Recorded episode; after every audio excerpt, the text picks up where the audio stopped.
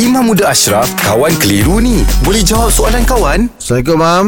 Waalaikumsalam warahmatullahi Okey, ni ada soalan daripada Nur Hashima binti Kasim, Mam. Dia nak bertanya, bila kita terlalu sibuk dengan sesuatu uh, acara sehingga tertinggal uh, solat, adakah solat tersebut boleh dikodokkan? Okey, baik. Sebenarnya solat ni uh, inna salata kanat 'alal mu'minin kitaban mawqutah.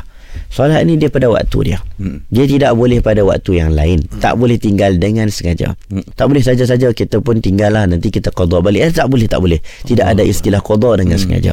Yang adanya istilah qada dengan tidak sengaja. Tertidur, hmm. Ah, terlupa. Hmm. Itu memang dibolehkan qada.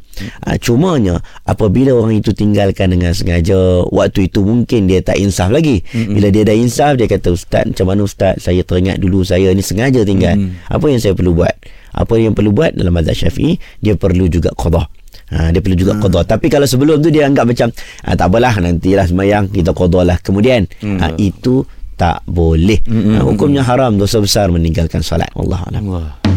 Alhamdulillah, selesai satu kekeliruan. Anda pun mesti ada soalan kan? Hantarkan sebarang persoalan dan kekeliruan anda ke Sina.my sekarang. Kawan tanya, Ustaz jawab. Jawab. Untuk termadah syarat serta notis privasi, layari Sina.my.